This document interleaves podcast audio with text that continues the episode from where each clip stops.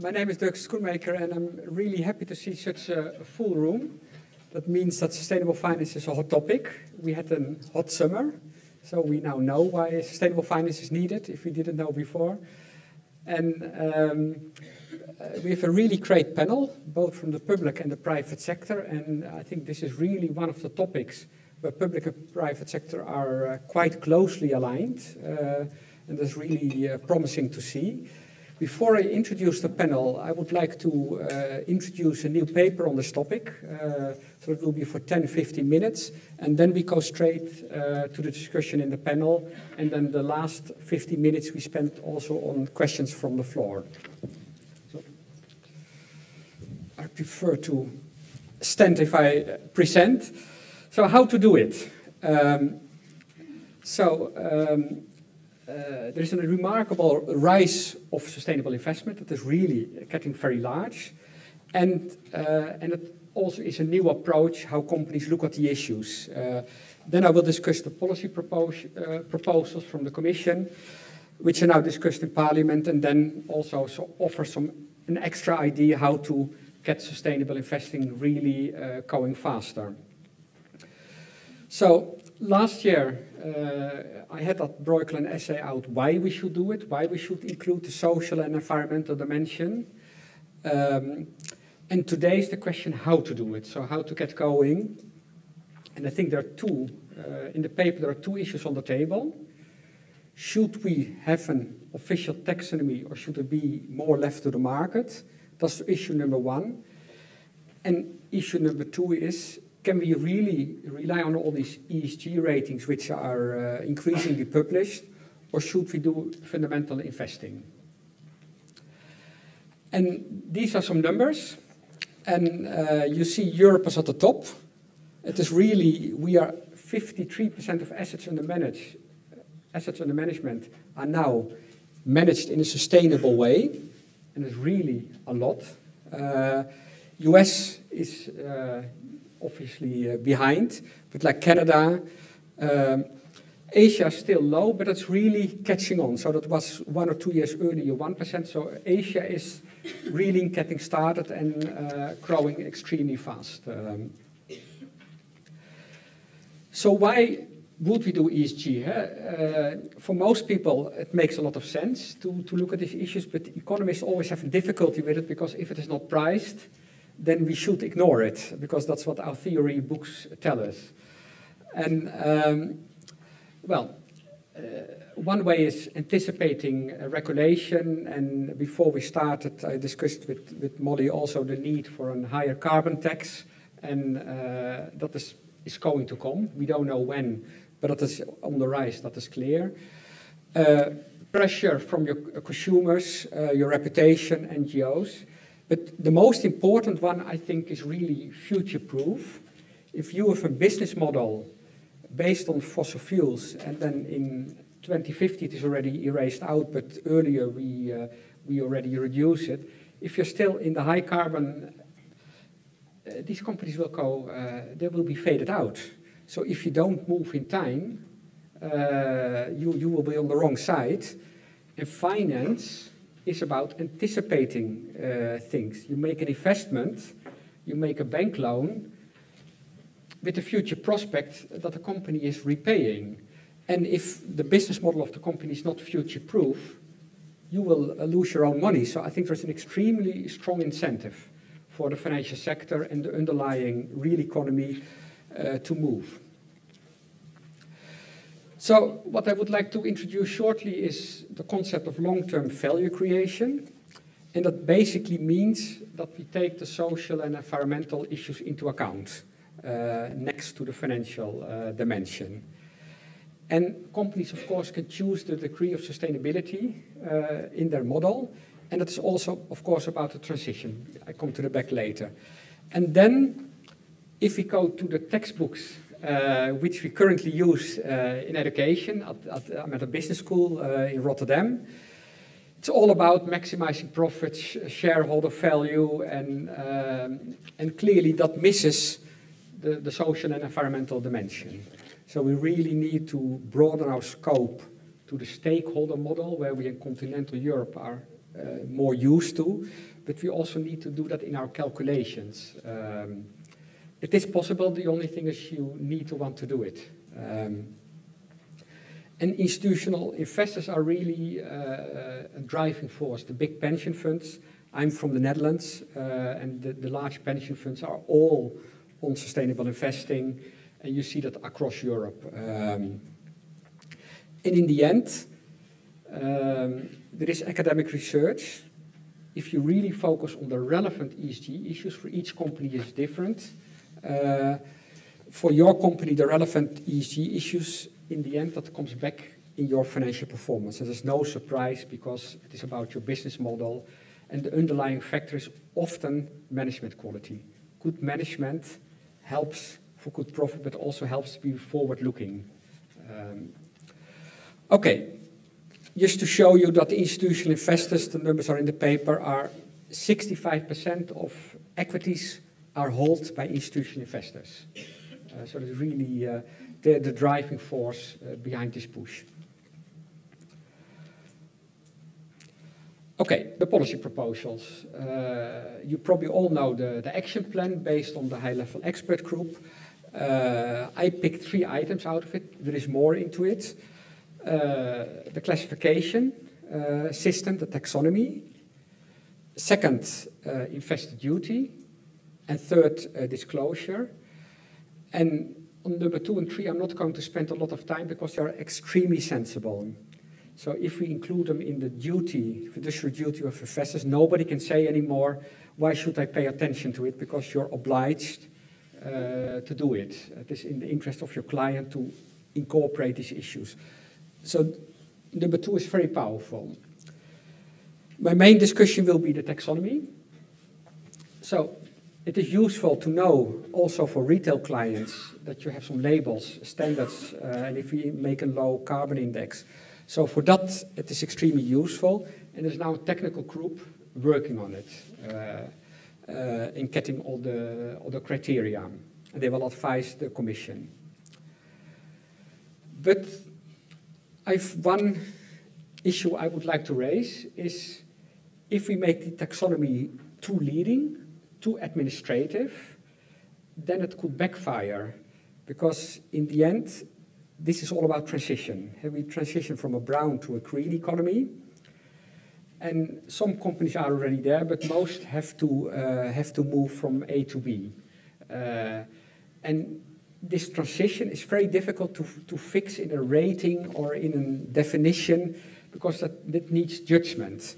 So you get this, I would call it uh, the Schumpeter, uh, I don't know whether there's anybody from Austria in the room. Uh, the, this creative destruction of Schumpeter. So this transition to a low carbon economy that will have winners and losers. Um, and we cannot predict that. In addition, the large guys, they will lobby the commission that their company is inside. And the small companies who are innovative, uh, often sustainable, they have no time to lobby, they are working they are left out. Uh, met as extra argument, it's uncertain, and unproven. Yes, any new technology is uncertain, unproven. And, uh, and we can see it from the emission standards on the cars, where uh, the, the parliament and the commission were trying to be tight, and then it was lobbied down. Uh, we, I don't have to explain that. Alternative is leave it to the market, but then you would say, okay, can we trust the market? But their money is at stake. And uh, in the sake of time, I have to move on, but these three are ESG based, and this is really fundamental investing that you look into the company. And although we have a lot on ESG ratings, I want to warn you a little bit. Um, it is based on reported data, not always material issues operation. So a tobacco company can be relatively okay because what matters are the products. So be careful, like with credit ratings, remember you could buy uh, subprime, AAA uh, CDOs, and we know what happens. So be careful.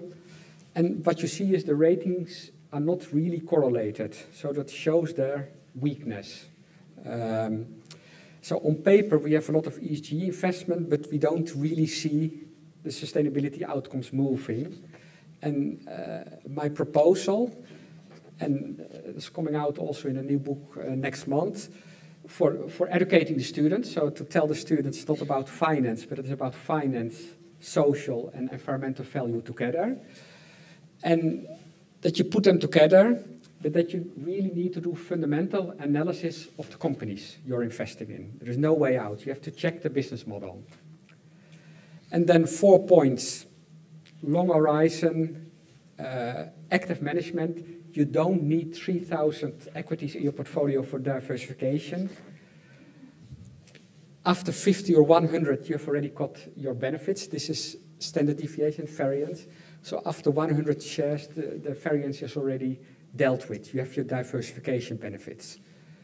Because if you invest in only 50 or 100 companies, then you really know what is going on and you can do real engagement with the company. And then, as investor, you can help out the company to move quicker uh, to, to a sustainable business model. And that, that requires only one thing, and it would be interesting to see what also the panel has to say at the you later on, that we move away from these market benchmarks, that we have to keep the FTSE 100, otherwise we are not performing well, but move to absolute returns. In the paper, you will find an example of Alecta who's doing this approach, and quite successfully. They have a five-year average as their, uh, as their uh, uh, target, rather than a benchmark. Finishing off, so fundamental analysis of business model to really see whether they're moving to a, sustainable future. What, what is their approach? Do they have a credible transition path? And then um, be careful with the taxonomy.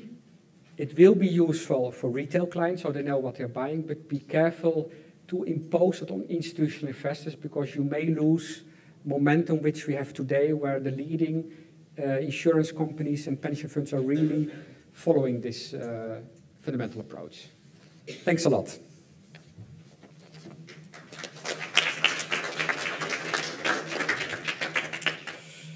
So I have a double hat today, so now I put my hat on as chair. And, um, uh, and we are really uh, happy that we have a broad panel.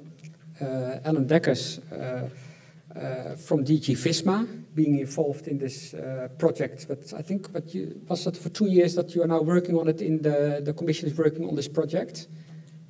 Yes. Yeah. So it's really a long-term project and also ongoing even if there is a change. Uh, Ellen is head of uh, unit uh, of accounting and financial reporting. Next we will have Molly Scott Cato who already did an initiative report to get the thing going and as member of parliament is reporting on sustainable finance. Then Cathrine de Coninck-Lopez from Invesco, head of ESG. So really already working in this field for quite a while. Then Edmund Lakin, head, uh, deputy head of sustainable investment at HSBC. So let's not forget uh, the banks can also uh, work in this field. And finally, Sophie Barbier, uh, Director of European Affairs at uh, Caisse des. And uh, in the end, it is a public-private uh, thing to get the uh, thing going. So public development bank can really have a spearhead role in this uh, in this area. And Ellen, can I ask you to start off with what are your thoughts um, on the Commission proposals and, and where we are today? Okay, thank you very much. it's a pleasure to be here. I guess the we should focus on the how rather than the why uh, today. But uh, nevertheless, I think it's, it's, it's perhaps useful to just to set the scene to say a few words about the why before we get into the details. Um, first of all, sustainability is, of course, a lot more than just about than just climate change. Uh, it's, it's, it's, it's a bigger issue, raising raising uh, social questions and so on. Uh, having said that, climate clearly is, is the focus of our, of our work at the moment, and, and, and clearly that there are good reasons for that. It's, it's, it's, it's one of the most urgent societal, societal challenges we face today. We've seen lots of reports coming out recently, uh, both from the IPCC, but the, also the National Climate Assessment in the US, which paint uh, a, a, a, picture of the urgency of, of the situation that we're facing. Um, Today is, is, is, of course, an important day in this context. The Commission has today adopted its new long-term strategy on climate change. And um, uh, it, it, it, it points, I think, to the continued uh, desire from the European Commission to show leadership in this area uh, at, at, international level. Uh, of course, the timing is not a coincidence with the uh, COP24 coming up, uh, but there are also other reasons why, why that is important. The issue, one issue I'd like to highlight about the, new strategy is, that it, clearly sets out that we need to work on a range of fronts, and this comes back to the, how we, achieve it. There is no magic bullet, and, and, and, and the, the, there's a range of actions we need to undertake. If I look now at the area of sustainable finance, uh, we see very much a, a, a, reflection of that broader picture. Uh, first of all, in terms of um, the sequencing, uh, similar situation, we are of course addressing sustainability in the broader sense, but clearly there is a sequencing and we are tackling uh, climate change uh, as, as a matter of urgency. That does not mean that the other dimensions of sustainability are forgotten, but clearly this is uh, one key issue that we need to, we need to focus on. Uh, similarly, uh, we have uh, quite a, a, range of measures. The, the, the overall objective of, of, of our actions in the field of sustainable finance is primarily to ensure that the private sector can mobilize resources in order to contribute to the transition to, to a low carbon economy. But that, and in that context, legislative proposals are, are of course, uh, legislative measures are of course important, and the Commission uh, last uh, May put forward a, package of measures, the, three measures of, which, you have uh, discussed in your, uh, in, in, your presentation. Um, but that is not the only thing we're doing. Uh, we are also addressing other dimensions, such as using financial uh, programs, financial instruments to, to, uh, to contribute to, to the transition to, to low carbon economy. And we're also uh, undertaking non-legislative measures. So for example, in the area that I'm uh, working on most directly, which relates to uh, disclosures and, uh, and non-financial reporting, uh, as we generally refer to, refer to, it, we are currently already undertaking work to incorporate the TCFD recommendations uh, in the, the, guidelines we have, uh, we have published on, on the non-financial reporting directive. Uh, we're also uh, working in the context of uh, the European Financial Reporting Advisory Group to try to drive innovation and identify best practices in reporting. and of course, there is the broader work that is being done by the Technical Expert Group which is kind of uh, also setting the scene or preparing the ground for the implementation of uh, the, the new proposals. So uh, again, there is no, I think, one magic bullet that can solve all the problems. Uh, and that leads me to the uh, discussion about the taxonomy, and in particular some of the criticisms you have, uh, or skepticism maybe is a fair word to, to use concerning the taxonomy. Um, I think the taxonomy is a, a, an important, even an essential element in, in, in the, the work that we're, we're, we're carrying out. Uh, but again, I think it would be a mistake to see it as the magic bullet and the answer to all the questions. And you have pointed out that in some contexts it, it may well provide a, a particularly useful uh, instrument. In other contexts, it may provide a slightly less uh, useful instrument. But I think that's, that, that, that, is, that is part of, uh, that, that is just in the nature of things. Um, so uh, the taxonomy, um, uh, again, is, is, is, is an essential element, uh, but I don't think it, it should be seen uh, as, as, as, as either the, the, the, sole magic bullet or, or, or the, um, the only thing we're doing. A lot depends on how the taxonomy will be used. Uh, it's a question of uh, you know, horses for courses, as I said in English, uh, and you need to adapt, use the right instrument for, for the right purposes. Having said that, the taxonomy is, is a very important element, and of course we do uh, want to make as much progress as possible in, in, in that area. Um, I, don't either see any kind of contradiction or opposition between the question of, of, of passive investment or benchmark-based investment uh, and, and, and, active investment. I think both are important. Uh, there is, of course, a much broader debate to be had about passive versus active investment. Uh, the, increasing importance of passive investment raises very fundamental questions in, a more sort of fundamental economic sense about price formation and so on. What do prices mean in an environment where most of the investment is actually passive investment? Um, but uh, I, don't think that any uh, sort of professional or institutional investor would generally treat either the taxonomy or any, any other instrument in a kind of very mechanical way in which this is almost an algorithm where you just crank the handle, put in some numbers and get your answer out at, at the other end. That, that, that would be, I think that would not typically be the way that professional investors would, uh, would, would deal with these kind of things. The, the taxonomy brings additional information that can be factored into investment decisions, uh, but again, I don't think it is ever going to become the only piece of information that is going to be used for that purposes, for that purpose. And, and so uh, I really want to emphasize that I, I don't see any opposition or contradiction between the, the, the two investment approaches. Um, I think I'll leave it here for the time being. I'm sure we'll have lots of opportunities to have further Thanks questions afterwards. In the next round, a little bit what the timetable is, but uh, I would be happy to go to Molly, who was really uh, at the forefront of this whole movement to sustainable finance uh, from the Green Party. Thank you very much. That's very kind. Um, well, I wanted to start by really congratulating the Commission on the excellent work I think they're doing. And uh, it's really quite exciting for somebody like me who's an, a green economist to see the way that insights from ecology and expertise from economics and finance are sort of being brought together now in this uh, really very urgent task of making sure that there's a, a livable planet for, for future generations. And I think there's been tremendous leadership shown by the Commission, and we're trying to, to play our part in the Parliament as well. One thing I would need to say right at the beginning is that, uh, as you pointed out, the focus, the primary focus, I would say, of the sustainable finance agenda is about private money. But that's not a substitute for public money. So I'm probably particularly sensitive to this coming from the UK, where we've had a decade of austerity and cuts. Actually, a lot of what we need to ensure the sustainability transition is public investment in infrastructure. And I think if we see ways in which other policies that we follow as European institutions prevent that, then maybe we need to question those as well as part of the sustainable finance agenda.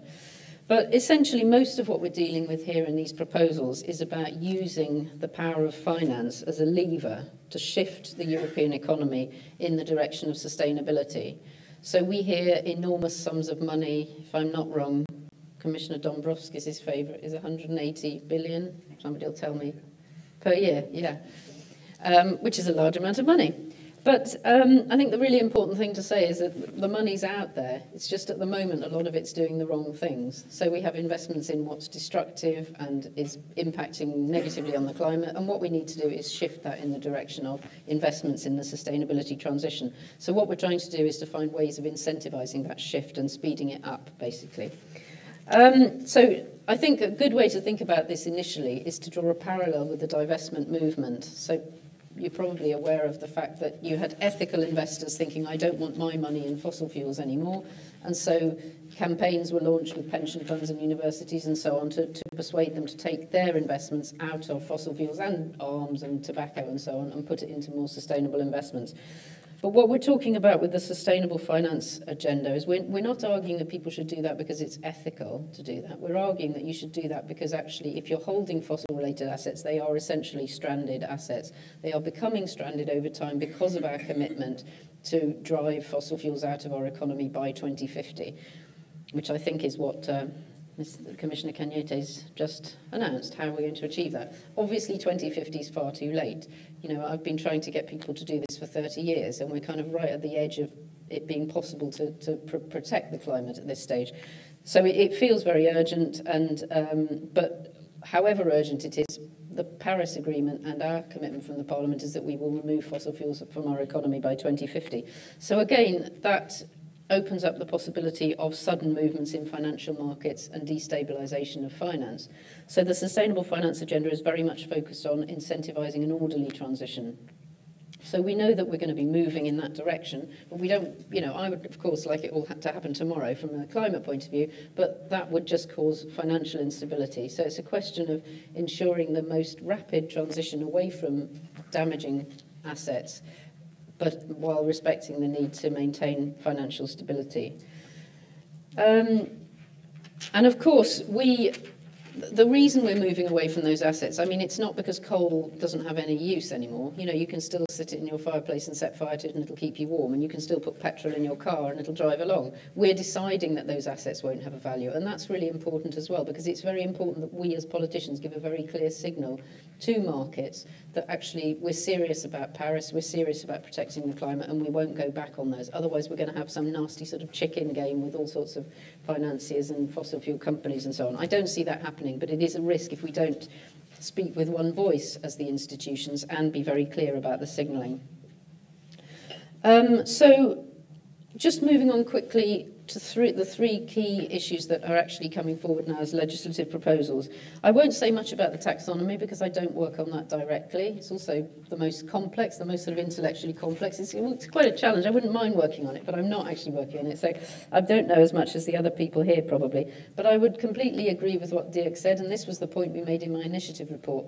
You don't want a taxonomy that's about boxes and categories, and can I fit in that category? And if I can, then I'm fine. Because we need to ensure that it's dynamic dynamic. So what needs to remain fixed is the key sustainability indicators that you're looking at. So whether that's the amount of forest or the amount of carbon emissions or something you can measure scientifically that's an indicator, ecological indicators remain fixed. But the technologies and the processes you, you can use to achieve those in your business practices will change through time because this is an area that's extremely dynamic. There's extraordinary developments going on in um, technologies for energy storage, for example, and the interconnector program. And so so we don't want to fix people having, you know, saying, well, they're in that category and that category will remain sustainable forever. So we need to allow the taxonomy to have that sort of dynamism. Um, but I think it's absolutely right to start with a definition. You need to be able to say what's sustainable, and that's what the taxonomy seeks to achieve. And I also agree with the way it's set up, starting with climate as the most urgent priority, but then moving on to other environmental priorities and ultimately the social and governance priorities as well. So, um, yes, uh, that's probably enough about the taxonomy, although perhaps the questions will come on that. But the other two proposals are for disclosures and for benchmarks. So the disclosures proposal, I think, is, is really in some ways overdue because all it's really doing is saying that you as a customer have the right to know what's being done with your money it was quite, I mean, generally there's been good political agreement in the Parliament, but it was really quite surprising to me that some of my colleagues were arguing for the fact that it was fine that you didn't know what was happening with your money. And after a while, I realised this was because some of the financial institutions actually don't know what they're doing with your money. They just have a large pool and it goes off and does various things. Now, the reality is, if you give people that information, surveys have shown that they choose to invest their money in more sustainable ways. And they certainly don't want their money in tobacco and arms and fossil fuels and so on. So that's why the disclosures part of the agenda is really important because if customers have that information, they will choose to switch their money in a more sustainable direction. And they have a right to do that and they have a right to the information to allow them to do that.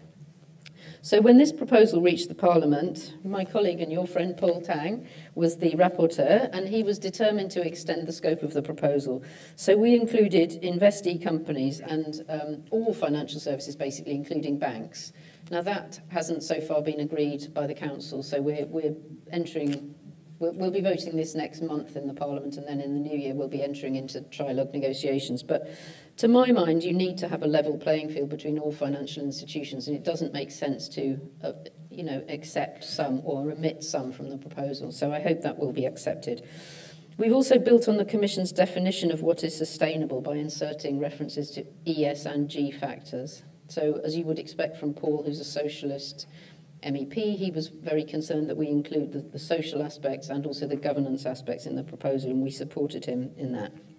And lastly, we've made significant additions in terms of due diligence and the trans- and transparency risk policies. So market participants have to have due diligence policies in place in order to assess sustainability risks. Then on the benchmarks, again, as you said, I think this is I mean, I didn't really understand that much about benchmarks when I started working on this, but effectively we're talking about enormous amounts of money flowing passive investors, as you say. So, large pension fund, for example. Somebody told me that the Japanese public pension fund, you can just imagine the size of that, is looking for a sustainable index to follow. And so, if we set these up right, we can be attracting vast sums of money into Europe as well as towards sustainable transition in Europe. But in order to do that, we have to make sure we get out of the green niche. So at the moment, if you look at indexes as a whole, I think 0.3% of them are sustainable. So it's, it's basically people like me, isn't it? It's the super green kind of tree hugging people that have their money there. Fantastic, people like me are great. But what we want to have is everybody, or like large amounts of money, going into this space. And so the, the Commission sent us two proposals, one for a, a low carbon benchmark and one for a positive carbon benchmark. We thought the whole idea of positive carbon was a little bit strange in terms of terminology, but more importantly, we, don't, we didn't want to exclude ourselves into this green niche. So we're concerned about the, basically the mo most of the economy that's in the middle and how can we put an incentive on that to shift in the direction of sustainability. So what we're proposing is a climate transition benchmark. So a, an index that includes companies who can prove that they are on a trajectory towards Paris alignment by 2030. And so they need to be able to prove that scientifically. We don't want any greenwashing here. But we don't, but for example, if it's a company that by nature is heavily energy intensive, if it makes um, significant investments to reduce its energy dependency, it might still find a place in this index, even though it's not a sector that could ever be considered green and sustainable. That's the kind of objective, and obviously this again will have to be negotiated in the trilogues, and hopefully we'll, we'll come up with something positive. But we really wanted to be more ambitious in terms of the amount of money we're moving, even if it's not um, in companies that are entirely green just now. I'm just, just finishing now. so, just to conclude, um, what's encouraged me about this agenda is we've had such strong support from industry, and you know I've had all sorts of people coming from banks and finance companies and uh, they're all supportive of what we're trying to achieve. I know they send me the sustainability people, but nonetheless, and you're going to you're going to tell us this in a minute. I think that we've got considerable public and private cooperation over this agenda, and I also have been surprised by how much political agreement there is in the Parliament. So we, we have you know our own arguments going on, but essentially we can carry on arguing about what's an appropriate level of profit and how firms should be governed. I don't think we need to carry on arguing about whether we want to protect the climate for future generations. So hopefully we can all sign up to this agenda. It seems to be that way so far. Thank you. Thanks a lot. I want to, before I go to the financial, I want to pick up one thing. We argued about an orderly transition, and, and that's very nice of you. And I would add to that, we can only have an orderly transition if we start now, uh, because then you can do it orderly. If you wait too long, then you will find out we are behind, and then you have to make bigger steps. For example, carbon tax. Uh, if you start to increase it now, you can do it in steps. If you wait too long and start then doing it, you have to take bigger steps. So the earlier we start, the more orderly, orderly we can execute uh, this agenda. And that's why, for example, the ECB and national supervisors are really, from the financial stability side, uh, pushing you, uh, the ones from the financial sector, to have your climate data, that you know what is happening because the earlier you move, uh, the, the, yeah, that's a soft landing scenario basically. But can I move to you, uh, Cathrine? Sure, thanks. Yeah, I think it is on. Yeah. Yeah, yeah. Okay, there we go. Um, Yes, so thank you. Uh, for those of you who don't know Invesco, we are a almost trillion dollar firm. We uh, just manage uh, money uh, that is our core function and really across asset classes. So, uh, fundamental equities, fixed income, and multi asset, as well as passive and quant strategies, private equity. And, and really, we do that for investors globally and manage money f- from global regions. Um, I'll just make a few comments on this, and I, I, will, I will agree and disagree, Molly. Um, so, I first of all, I, I, I, will congratulate this initiative. I think you know I'm an ESG specialist. I've been doing this for over ten years, and really this is this is a very exciting initiative for the responsible investment you know professionals like myself but also the industry more broadly and i think you know the the direction of travel in terms of you know incorporating environmental social and governance issues into our investment processes are are are not questioned, right? We we we do that, we want to do that, and we accept that that we should be doing that, right? Um, I think eh, so. To that point, actually, these these initiatives have actually achieved very very senior level uh, attention in in our businesses because they are they are you know they are groundbreaking at the same time.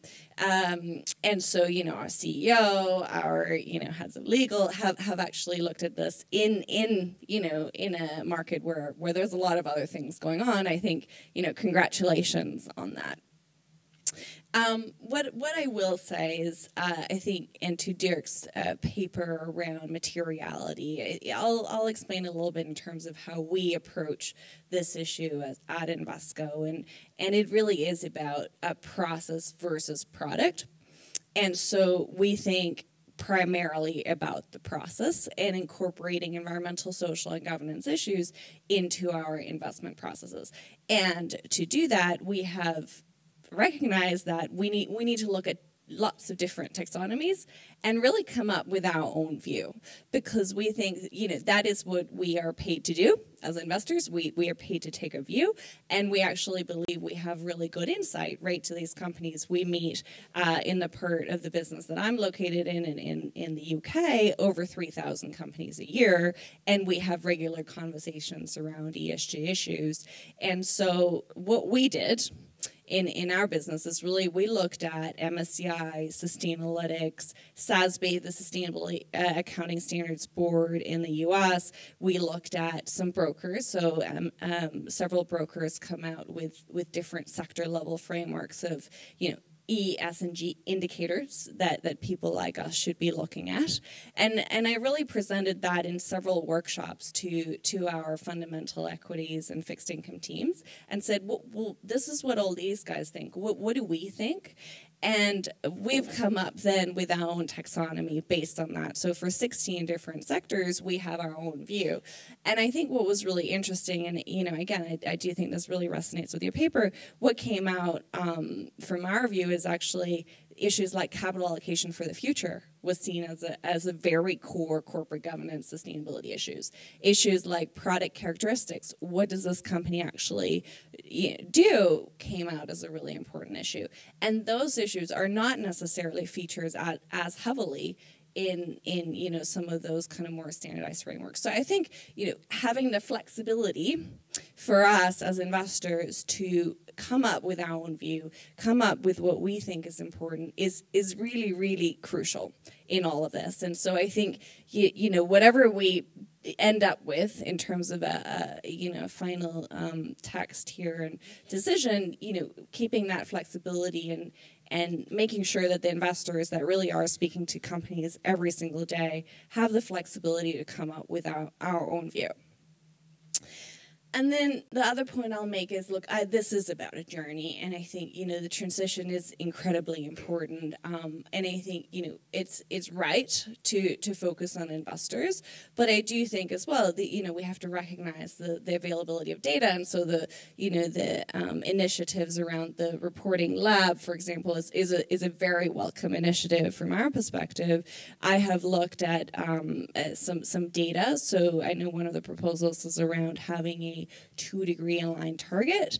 Currently, in Europe, there are 75 companies that actually have a science based target. So, you know, if you imagine as a universe for investors, like that is a very small universe of, of companies, right? That is less than 20% of, say, the MSCI Europe, for example. So, so right today, that is not you know that is a is a very difficult thing to achieve. So I agree that you know we we should be um, aspiring towards that. And I meet companies on a regular basis as well to talk about this and, and how we uh, companies are allocating money towards these initiatives. But today, it is it is it's just not possible, right? Some of the proposals are just not possible to actually implement, and so I think we have to be cognizant of that journey. Um, and and so perhaps I'll leave it there and then and then hand it over to Edmund. Thank you very much. Thank you. sure. Um, so um, I've been working on sustainable finance, public policy, and regulatory issues for about four or five years. And actually, if I think about four or five years, could you get a room with 100 people in? I don't think it would really happen. So it shows you actually how kind of um, um how far we've come. Um, uh, I would agree with a lot of what people have said. You know, this is absolutely about um, um, the incentives in the system. We talk about 180 billion annually within Europe. From an HSBC point of view, we look at this globally, and we're talking about 90 trillion globally. A lot of that's in emerging markets, and a lot of that's um, actually um, um, um within infrastructure. And I think actually infrastructure as an asset class, as a financing issue, is something that we really kind of need to kind of get to grips with. Um, so I will say a few things on um, taxonomy, and then maybe I can talk a little bit around um, some of the uh, issues that I see um, from the banking sector. Um, the paper is about that kind of balance between mandatory versus the market. Um, we've had that debate for, for, for a couple of years taxonomies as we see them in the banking sector. We've seen them in terms of the ICMA Green Bond principles. We now have the um, Green Loan principles. We think they work very well as taxonomies. We think that there's rigor there. We're going to move to regulatory system, so let's move to the regulatory system um, and uh, you know ensure that we kind of take into consideration the best practice that is there, whether that's from the bond principles, the loan principles, or the range of you know um, PRI, the SDG, TCFD, these, you know, a lot of the frameworks, a lot of the reference points are there. There's a lot of work that's gone into them, and just making sure that actually we continue to, you know, make it dynamic and and and, and include that existing kind of best practice um, within it. We're big supporters of the work that the European Commission has done. We thought the HLEG did a fantastic piece of work. The action plan was very, very clear in terms of where it, it wanted to um, go next. We've taken the view that the taxonomy is probably one of the most important um, proposals out there, in part because it's seen as a sort of reference point for some of the other kind of initiatives that will be done around um, disclosure or the debate that will be had around um, um, um prudential um, changes. And I think um, internationally, if I think of the conversations that I've, I've been party to. Uh, a lot of the um, international financial centres, regulators are looking at the taxonomy and very interested in terms of how the Commission kind of takes that that that piece of work forward. Um, so I suppose in terms of taxonomies, um, we kind of have two main sort of points that we that that we kind of see relevant to that. The paper is about taxonomy for investors um, we've always struggled to understand why um, why taxonomies need to focus on investors um, to such an extent and don't recognize the broader um, financial system as part of this. The way that we look at it is, you know, Paris Agreement is about shifting the global economy. Therefore, you need to shift the financial system. Therefore, it, it doesn't need to be entity specific. Um, it is about all different actors. Capital Markets Union is designed on the premise that there is um, 70% of the bank financing. I, th- I, think the banks are very actively involved in this. I can talk a little bit about um, some of the work that, um, that, that we've been doing. Um, um, but if you look to what's in Paris this week with the UN, the UN uh, UNEP-FI and a lot of work, a lot of the banks are really kind of stepping up and are very engaged in it and actually um, finding uh, the kind of correct mechanisms to ensure that the taxonomies work for all financial kind of actors and all kind of products is very, very relevant. Um, the other point, and we've all sort of discussed this, is transition um, as a concept. Um, I think um, we, have kind of started out with some of this debate only focusing on what's green. That's kind of partly shifted as the narrative has moved to sort of green and brown, but it's almost everything in between and actually ensuring that sort of transition, whether stewardship, as your paper talks about it, or you know the investments or lending in those types of companies and the transition that they're on is seen as the, the type of activities that we want to support and therefore um, needs to be um, included within it. If I look at the, the European Parliament's uh, draft taxonomy report, they move from classification um, um um, um, to indicators, which for me seems to suggest that actually we're moving from something quite binary to something a bit more um, dynamic that sees sustainability and the assessment around it as um, dynamic. That it's not just the sort of what's in and what's out, it's recognizing that there is a journey. And absolutely, you know, we know that this thing is a journey. Um, there's another kind of point, and I will sort of um, try and wrap up my last bit. And I think that we are in some danger of, of getting lost of lots of different um, definitions at the moment. Um, your paper um, focuses on ES and G. Um, the Commission's original proposal, for all intents and purposes, focuses on, on E. Uh, the task force on climate related financial disclosure is just on climate. If I look at the work that the Network for Greening the Financial System, which is, I think, about eight to 10 central banks, looking at risk management processes within banks, they're focused on C, on, on the kind of climate part of it. Um, if I look at the mandate that the ESAs now, the EBA and ESMA, it's ESG. And I think data is a very important point because it's what feeds into the scenarios, it what feeds into actually understanding um, what the future exposure is, the data from our clients. I, I, I think we just need to be kind of cognizant that we need to, at some point, get to a kind of agreed definition as, as to what it is that we're actually um, trying to focus on. Um, I briefly mentioned the TCFD, I briefly mentioned um, the NGFS. I think um, I always like to sort of come back to the infrastructure point. I think taxonomy is very, very important. We've kind of discussed the way that this is, you know, part of it is around the disclosure um, um, um to customers. I think we can create the kind of perfect system, perfect classification system, perfect understanding of what it is that we want the money to get into.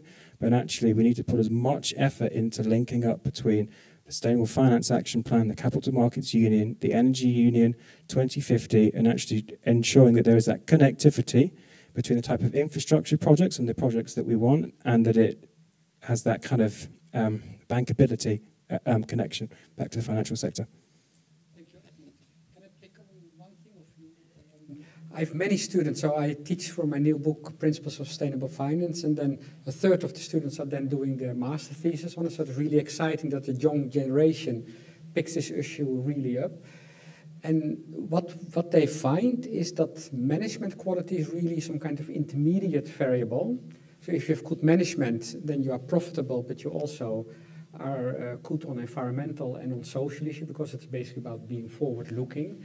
So I would suggest that the G is really an, an, an important factor, but as an intermediate to get uh, the outcomes on environmental and social. Uh, yeah, the G, yeah, sorry, the G from governance. And that translates in measurement in management quality and, and, and how you organize it. And, but it's really an intermediate variable. Uh, and the E and the S, I would say, are more end variables, uh, how we can look at it. But then finally, Sophie, what is your take on all this? Thank you. Can you hear me? Yes. So I'm happy to be here to discuss with you this uh, interesting uh, and important subject. But um, I think it's quite difficult to to speak after all the others because I have to say something a little bit different uh, uh, on the subject. No, I think that my point of view will be a little bit slightly different because I think that and uh, I appreciated this in your uh, article, is that sustainable uh, finance is about long-term investment. So uh, I think that you, you, you clearly uh, underline the fact that sustainable finance and long-term investment share uh, key characteristics, long-term horizons, active management, effective engagement with companies, assessment of externalities thanks to a fundamental approach. So it, it is really important and as CDC, as a long-term investors, we have developed a, a, responsible investment strategy because of uh, our identity as a long-term uh, investor. For us, it's a way to fulfill our mission of public interest, a way to support uh, national public policies, also a way to protect the value of our investments over the very long term, a way also to answer the clients' demands, our clients' demands, and of course to exercise our responsibilities towards the whole financial ecosystem. So for us, it makes sense, of course, and we could not be a long-term investor unless we are a sustainable investor. Uh, I will not come back on what we do exactly, but as you said, it, it uh, encompasses ESG integration in the whole approach of our portfolio, dialogue also with our companies, the companies in our portfolios, and if need be, exclusions for some kind of uh, investments. so to come to get back to the um, the action plan of the Commission, uh, it was also uh, we, we, welcome really the attention paid in the action plan to the need to promote a more conducive uh, environment to long-term investment. Uh, for instance, and I will pick up uh, other measures than the one uh, which were mentioned previously, we, we, welcome the fact that the Commission asked EFRAG to explore alternative accounting uh, methodologies uh, to value uh, investment in equities. So we are going a little bit aside the, the purely a sustainable question, but we think it's really important to have this kind of reflection. Uh, as well, um, we, we were also uh, supportive of the, uh, the, the request to the ESAs to collect uh, evidence of the uh, pressure exercise exercised on uh, corporation by capital markets, the short-term pressure that can also endanger sustainable, sustainable finance. Uh, so maybe uh, I would like to, in, in this respect, insist on two main points. The first one is that we are convinced that a framework more conducive of long-term investment would be favorable to the mainstreaming of sustainable finance. So in this respect, I would like to refer to a report that was uh, recently uh, published uh, by uh, the um, a task force led by Gérard de Martinière. So it's a French report. It is written also in English, uh, and you can find it on uh, on our website in English. So and it, it is about European policies, in fact, not French policies. It is important, while long-term investment has been recognized as a strategic issue for some years, the EU still shows a persisting uh, deficit of long-term investment. And so we think that we need to boost long-term investment and to um, for, to, doing, to do so, we need to have a framework complying with four main principles. First of all, repositioning long-term investment at the heart of public policy. Second principle, it's, to, it's enabling effective quantification of long-term risks and returns, that is to say, externalities. Third principle, promoting long-term asset, liabili- asset and liabilities management, and so to adapt the regulatory framework uh, to this kind of uh, asset ILM uh, management.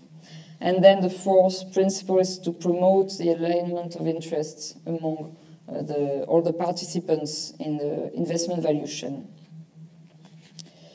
Uh, so I invite you to read this uh, this report. You will find some recommendations, and so uh, it could be. Uh, I will not. Uh, I will not um, give more details here, but please read this report. Then the second point is I would like to stress is the fact that it is important. Public finance, I think, is important in the process. And in this respect, it is important to, to, um, to have long-term investors, public long-term investors, national promotional banks and institutions, as you say in Brussels, on board. Because we, uh, as long-term investors, uh, are experiencing, uh, we are always working on new instruments, new markets, and I think that concerning sustainable finance, uh, we have always been uh, pioneers. Of course, not only CDC, but uh, KfW, uh, uh, CDP, and so on. So I think uh, one of the former CEO of Caisse Dépôt um, was referring to, I don't know the English version, maybe you will be able to translate, good la brèche the the the taste for uh, innovation breakthroughs maybe. Uh, so I think it's important to rely on public long-term investors because we are key actors in this respect to, to be to pioneer say, uh, the appetite for breakthroughs. It was my, my guess, but I was not sure. uh, so, um, uh, so no, I will end with this. I think that often uh, you mentioned, some of you mentioned the financial instruments that are also important in this respect. We consider that we have indeed a leverage effect through financial instruments, but this effect is not only financial, it's also a non-financial uh, leverage effect on the whole ecosystem. Thank you much, uh, Sophie. I think you managed to add something new because I think you really brought the issue of long term uh, into the debate. And that's exactly, uh, you may know this, uh, the title of, I don't know whether it's the latest, but one of the latest book of Nick Stern, Why Are We Waiting? Because if you uh, invest in, for example, in energy infrastructure, you, you lock in for the next 30 years your energy mix. So that's so it's extremely important why on long-term decisions, including, for example, on, in the Netherlands we have a discussion on, on Schiphol, uh, we want to expand it, but nobody takes into account uh, the emissions and the likely carbon tax in the future, because uh, tickets are now almost for free, but with a carbon tax they will become more expensive and you will have less flights. So do we take that into account when we take long-term decisions? I think that's the key uh, issue. So thank you for reminding us.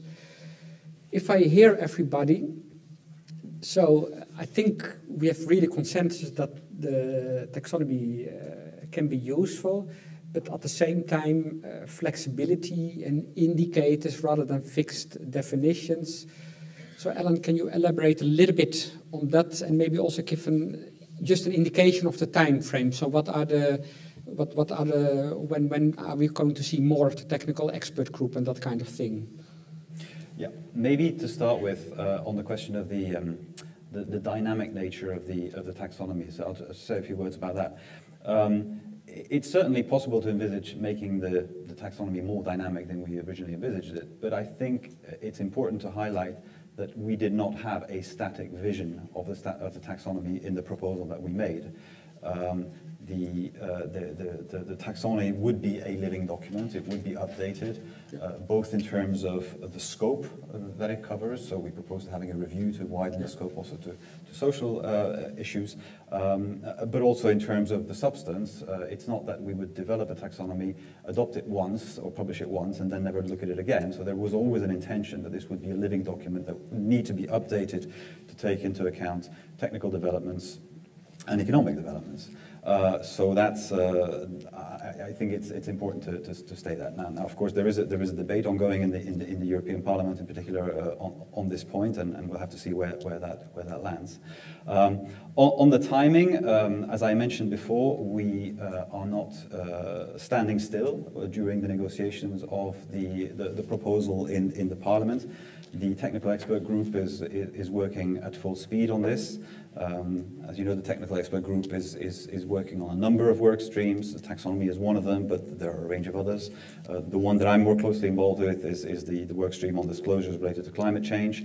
Uh, that uh, uh will report earlier than the other work streams because we need that, uh, that, that product earlier in order to integrate it uh, in the, in the non-binding guidelines we will issue in, uh, in, in, June of next year. Um, on the, uh, the uh, work uh, that the TEG is doing on the, the taxonomy, the TEG is intended to work until the month of June uh, produce a proposal at that stage, which will be kind of a, a you know a, a, starting a starting basis for, for, for the future discussion of the taxonomy. That then has to be uh, turned into a uh, delegated act, uh, as, as, we foresaw it in the proposal, once the, the level one text is, is adopted.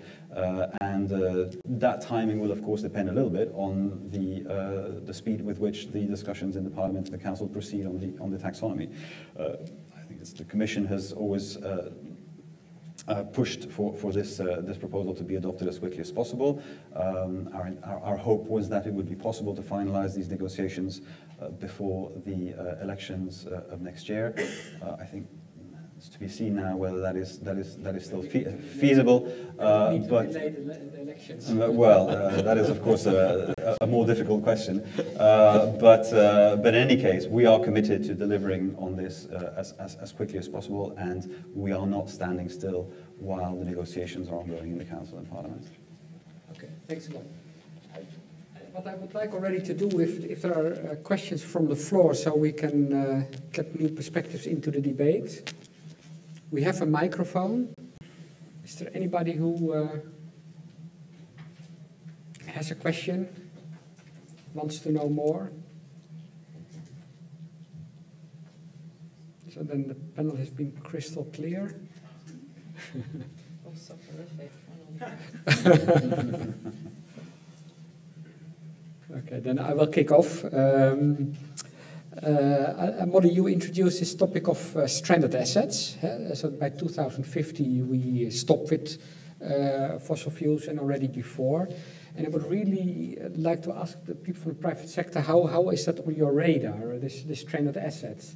Of course, you, your bank loan is maybe only five years out, but how is the industry looking at this issue of stranded assets? So, so I'll, I'll comment on, um, and also the, um, the, the topic of um, divestment as well. And I think, look, it is, it's a big debate, right? And I think it's not, you know, it's not just happening here. I think it, it is happening everywhere. Um, what I will say, and this is from personal experience, is I meet um, oil and gas companies, fossil fuel companies on a very regular basis. We have uh, extensive dialogue around uh, particularly capital allocation for the future and science-based targets. And uh, for example, I met one company recently that have a target and say, you know, to 2020, and they say to meet this target, we need to allocate 2.5 billion in low carbon business, right? And then they have a science-based target to uh, 2040 as well. If you extrapolate, that is a 30 billion allocation just from this one company to reach a science-based target, right? And this is so I think what we have to think about is actually these companies are arguably part of the solution, right? They are making these commitments. They are actually saying, look, we are part of the solution here. We are allocating capital. And I, I think that's, you know, the, the transition and the direction of change is really where we're focusing as investors, and that's that's where we think it's best aligned with investment opportunity as well. And I think that's coming close to reality because in the end, we, we have a few front runners and that's great. But in the end, you want your existing industry base, or most of it, eh, we have creative destruction, but most of it is able to reform and make the transition.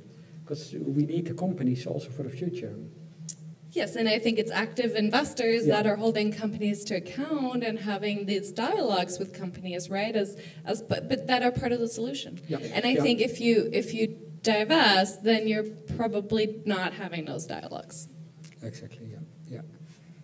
Uh, a, yeah, yeah. It's, uh, now you can say something on it and then we go to the question. Okay. Um, so I think it's a really important question: which sectors will survive the transition and which won't? Um, the coal mine won't. That's obvious. It's going to be phased out in the next five to ten years if we're going to have any hope of addressing climate change and keeping the climate within a, a livable um, warming limit. Um, but most other sectors will be able to make that transition. You know, if, if I was a if I was an oil company, I would be rapidly shifting my business. I'm not saying shut down all the oil wells tomorrow, but they do need to be rapidly shifting into the renewable technologies of tomorrow because, um, because that's already agreed. That's what Paris means.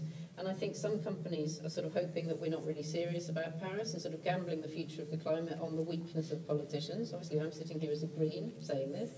Um, and I think others are just not quite woken up to this. But companies that don't wake up and make that transition do not have a long-term future. And I also speak to these companies, and some of them have woken up to that, some of them unfortunately not. But all, in almost, you know, we- we're going to need electricity, we're going to need mobility, we're going to need buildings. All of these things will carry on. It's just the way in which they're provided will change. So, you know, we're likely to have more public transport and electric cars you know, less people driving cars, more shared transport. The cars that there are won't be internal combustion engine. So we'll see a shift, but we'll still need mobility.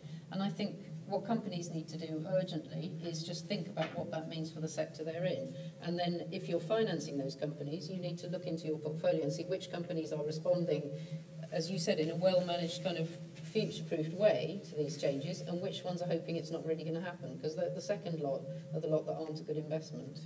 Yeah, thanks. Let let me just go to the question and then we. Was a question in the back? Okay, thanks. Can you state uh, who you are? Yes, I'm Stefano Spinaci and I work as staff in the European Parliament. at all. We, we can hear it. Uh, Try I'm going again. to turn you on over there.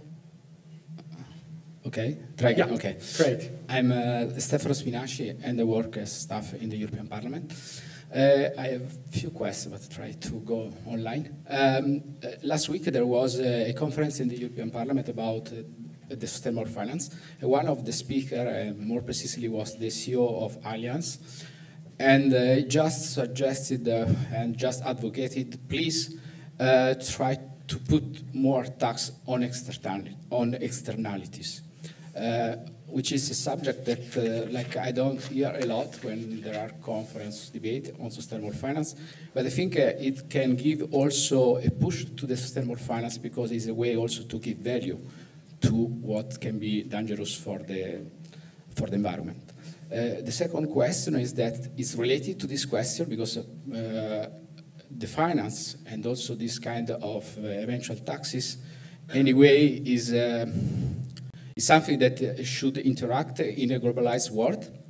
So how the market pressure coming from other parts, other regions of the world, and here I'm referring mainly to China that is already advancing on sustainable finance, can help to speed up our sustainable finance. I know that there are already some collaboration like the uh, European Investment Bank.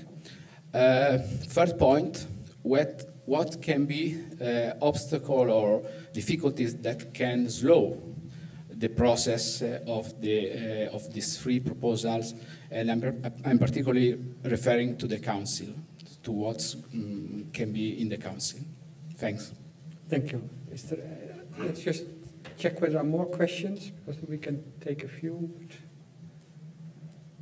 Oh, yeah, one question more. Uh, so, um, sorry, Andreas Dimmelmeier, PhD student at the University of Warwick.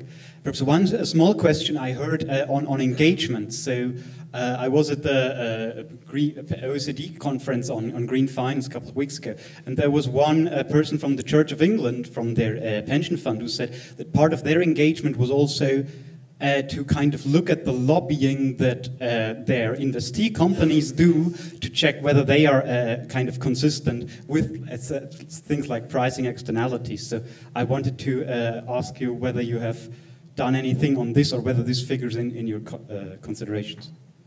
Thank you. Then I start with Sophie because you wanted to say something on the earlier topic. No, it yes, it was related to stranded assets. Maybe it was just to give a, an illustration of what Yeah. CDC do in this field. And so, uh, first of all, uh, divestment from uh, coal, indeed, it's the first uh, thing. Then uh, we try also, we have a target to reduce our uh, carbon, foot, the carbon footprint of our portfolio by uh, 20% uh, until 2020. Uh, then uh, we have also uh, the, our engagement policy. So I, I cannot be uh, so precise as to say what we are engaging with, uh, on what we are engaging with our companies, but we engage on, I think, on disclosure and on their uh, strategy related to uh, climate change. And, um, and then uh, the last thing, which is important also, where, but really difficult, is we, we are trying to um, uh, integrate uh, the climate change risk into our risk models. That is to say, to take into account this kind of risk uh, from a material perspective. And uh, it's quite difficult. We need da- data, we need assumptions, and we need new models. Uh, but uh, it's uh, the way um, forward because mm, our risk model is key to define then our allocation of assets. And so I think it's part of the answer, even if it's more difficult answer to the question. So sorry for. And part of it, because it's difficult, because you need forward-looking indicators, and all the model people will pass data, and this is really about the future, where historical data are uh, not helping at all. So the big issue, it is really a pity uh, the council is not here, because then we would, could ask them when they will start uh, increasing uh, ETS and decreasing the allowances, but Can I start with you, Molly, on the carbon tax? Yeah, well, I mean, we discussed this before. I'm a big fan of the carbon tax. Imagine where we'd be now if we'd passed the carbon tax proposal in 1992. Um, the reason we didn't do that was because it requires unanimity in the council, as all tax measures do, and um, various countries opposed it then, and it's really very sad that they did. So we have this ETS where the price has collapsed twice. It's still only 20 euros a tonne, which is nothing like high enough, and we have that because that was able to be passed by qualified majority voting. So I, I mean, I think that tax is just one of the most easy and efficient ways to create incentives in the economy. So, uh, I mean, I already mentioned the frequent flyer levy. Uh, we also need to have tax on aviation fuel. At the moment, aviation is an extraordinary free ride. It's not included in the ETS. You know, you don't pay, at least in Britain, you don't pay tax on aviation fuel as other fuels do. So it's extraordinary that we're encouraging aviation when it's the one thing we most do that's most damaging to the climate and it produces 10 times as much carbon emissions per kilometre travelled as travelling by train. About 60 euro for a European ticket and up to 400 for an international ticket if you take 100 euro uh, as carbon uh, mm, price. There we go, that's a but good you statistic. add to a ticket. Um, but I just wanted to say as well, the reason it didn't pass, the reason it's hard to arrange these things is because countries don't want to become uncompetitive with each other, even within the single market and then beyond the single market.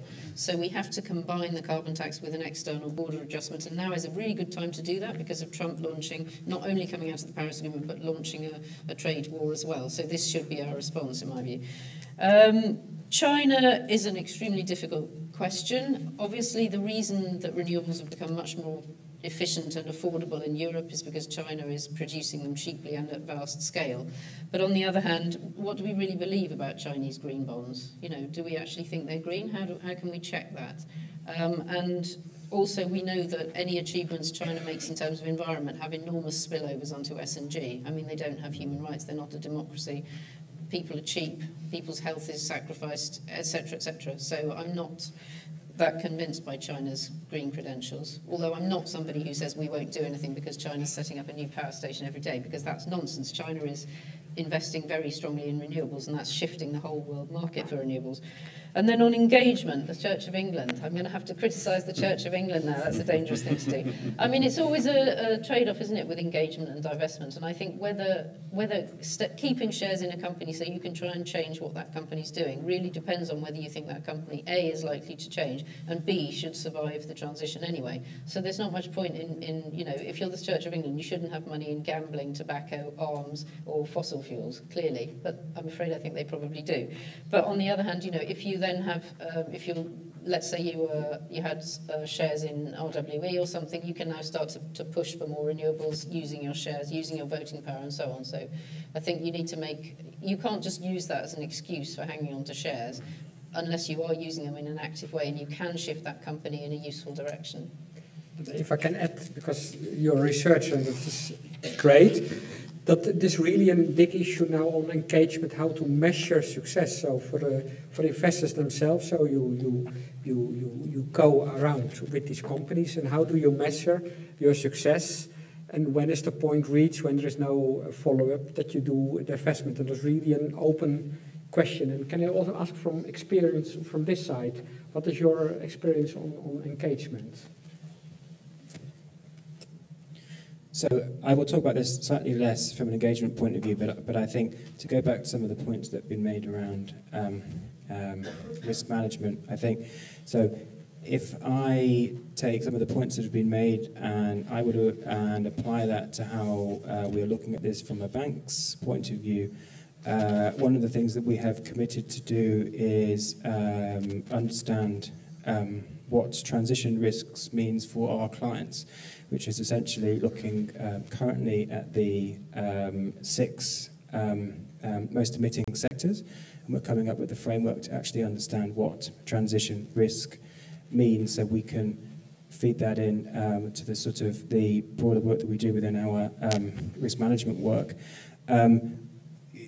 earlier when we were talking about the difference in definitions that we were seeing, you spoke about governance. I think governance is key within this because I think, um, um, to the point that kind of um, Sophie made, it's about understanding actually how climate risk is, you know, it manifests itself through the risk management process, you know, one of the first things that was said to me as I was doing the kind of TCFD is, is what needs to happen with the TCFD is it needs to move sustainability from sustainability into finance and risk and, and audit. And if um, anybody has looked at the recent uh, Bank of England PRA supervisory statement, their, their approach is to say we want this to be discussed at the board level and therefore because it gets treated as a risk like other risks and therefore it actually gets into the mainstream of the organization. And that's where some of the other broader um, central bank work is looking at to sort of you know if you understand your risks you better understand the opportunities and then through the risk, we can begin to deal with some of those data points, so we can deal to begin to deal with the scenario analysis on a much better basis. Um, I think, you know, um, but this is all about um, collaboration at the end of the day. Yeah. Um, you know, no one firm or no individual regulator will claim to have all the answers, and actually, it's kind of sharing all that, that kind of expertise that, that uh, matters most. And I can add to that that in this network of greener financial systems, I've had two meetings I attended in, in the last month uh, in Berlin in France. Even the most conservative central banks are moving on this topic, so they're really getting on. And uh, climate stress tests will be rolled out to the financial sector to, to really see uh, a bit like Bloomberg type is your uh, portfolio uh, two degree proof or not. And uh, so, in that sense, it is really uh, catching on. Yeah, I can make a few comments. Um, so just specifically on, on the engagement question um, and how we measure it. So we have, whenever we start a kind of targeted engagement with a company, um, we, we'll have an objective with that. And so the success is measured for, from achieving that objective. And I'll give an example. Um, I met uh, with an Indian port operator, for example, that um, we felt w- was not disclosing enough around um, particularly health and safety. They had had an incident, and we felt, look, we need as investors more information around health and safety And, and over a time period, again, to sort of see the direction of change, as that is really where, where we're most interested. And so through dialogue, both with the, the CEO um, and uh, separate meetings with investor relations, um, the next corporate responsibility report that came out from this company actually had three-year health and safety data, but not only health and safety, also environmental data. And so I would say, you know, that is a that is a measure of success because you know they we achieved what we wanted to achieve with our conversation with this company. Um, now, what I will say, there has been academic research. Um, we have a partnership with uh, the University of Cambridge, and only around 20% of engagements are, are successful. But when you do have um, a, a, successful engagement, you, you, you're likely to see an upside on, on your returns. That, that's what this um, study showed. Um, but also, that engagement on average takes about uh, almost two years. So, you know, engagement is a long-term game. Back to the, you know, long being long-term investors is incredibly important to really uh, achieve these kind of transitions that we're we're hoping for. Specifically on the on the lobbying question, we do. You know, I think this is this is particularly a shareholder resolution issue in the in the U.S. Um, we do uh, see a lot of companies that get this um, resolution to, to have greater disclosure, and and we we regularly support. The way we vote is on a case by case basis. We regularly support those types of resolutions. Um, and then I, just the China point. I know we're sort of moving around a little bit here, but China, I think the energy systems change and transition that's happening right now has been instrumental in terms of the gas, the moving more towards LNG. Now it's still a very small percentage of their overall energy mix, but the price of LNG has actually increased largely due to, to Chinese demand for, for LNG. And that, you know, our you know, gas is a lot lower carbon intensity than well, certainly coal and, and oil, right? So, um, as a transition fuel, I think it is well accepted that gas is an important solution. So, in that sense, you know, they, they have already had an impact. Before I move to Ellen, I would want to put one extra question on the table. Is uh, because at, at Bruegel we want not only look at the current horizon, but even beyond that. And if at the forefront we do this investment, we put it in the duties and we do it in the selection, we do the engagement. in the end, the outcome uh, is in the could be in the reports of the companies, and that's this notion of integrated reporting. Because we now talk about the non-financial part, so you have some indicators next to your financial part. Integrated reporting really means uh, that the social and environmental is fully integrated. If you do it 100%, you even put it inside the balance sheet. Uh, the happiness of your employees, your impact on the environment, positive and negatively. And just, Ellen, uh, because you want to say something else, but in addition, I would like to, how do you see this horizon towards integrated reporting? Yeah, uh, it's, it's certainly an issue we're looking at. Uh, I think the non-financial reporting directive was kind of a first step in that direction. Um, of course, it's, uh, it's only a first step. And what we're seeing in practice is that because of the results of the negotiations, and in particular some of the options that were put into the yeah. directive, what we're seeing is that quite a lot of companies are electing not to put this kind of information into their management reports in, in an integrated yeah. manner, but rather publishing it as a separate report, yeah. which perhaps is not the, the best solution. Now, um, looking at the bigger picture on, on, on integrated reporting, I think there is clearly still an expectations gap from users of, of, of company reports. Um, in terms uh, not only of the scope of information, but also in terms of what that information actually conveys. Uh, traditionally, uh, company reports have been retrospective, uh, sort of confirmatory value, uh, and increasingly what we're seeing is a demand for more forward-looking information. So uh, that's clearly a trend uh, that we are going towards. It's even a trend that you're seeing now uh, uh, coming up in accounting standards. For example, the new uh, IFRS standard on financial instruments uh, is to a large extent, the innovation in that standard is largely the fact that it will integrate more forward-looking information about potential credit losses. So it, it, it's a broad trend. the, in terms of scope, I think there is also, that, that trend is also clearly there.